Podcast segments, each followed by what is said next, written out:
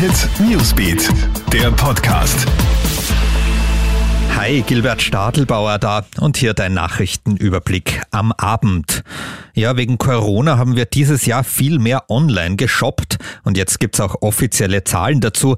Demnach ist der Internethandel in Österreich zwischen Mai 2019 und April 2020 um sieben Prozent gewachsen. Mehr als die Hälfte der 8,7 Milliarden Euro, die die Österreicher online ausgegeben haben, sind an ausländische Anbieter geflossen, wie etwa Amazon oder Zalando. Deshalb appelliert der Handelsverband jetzt an österreichische Betriebe, die noch keinen Online-Shop haben, sich schnellstmöglich digital besser aufzustellen.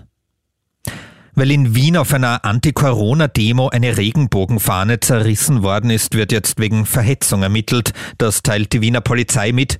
An der Kundgebung beim Karlsplatz am Samstag haben auch Rechtsextreme teilgenommen. Homosexuelle wurden dort pauschal als Kinderschänder beschimpft. Wegen des Vorfalls findet heute Abend in Wien zudem eine Solidaritätskundgebung statt.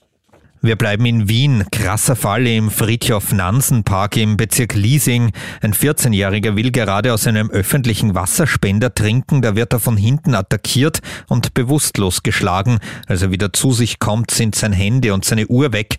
Die Verdächtigen hat er vorher noch gesehen. Die Beschreibung, sie waren 13 bis 15 Jahre alt, 1,65 bis 75 groß und hatten ein südländisches Erscheinungsbild.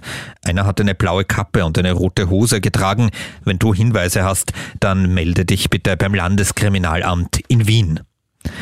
Und ein rätselhafter Fall in Linz. Ein 52-Jähriger geht dort zur Polizei und gesteht, er habe im Bergschlösselpark versucht, eine Frau zu vergewaltigen.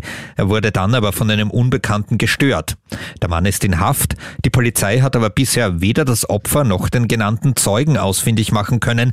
Diese Personen werden jetzt gebeten, sich bei der Polizei in Linz zu melden. Das war unser aktueller Newsbeat Podcast. Die aktuellen Infos haben wir für dich auch online auf KroneHit.at. Bis zum nächsten Mal. Tschüss. KroneHit Newsbeat, der Podcast.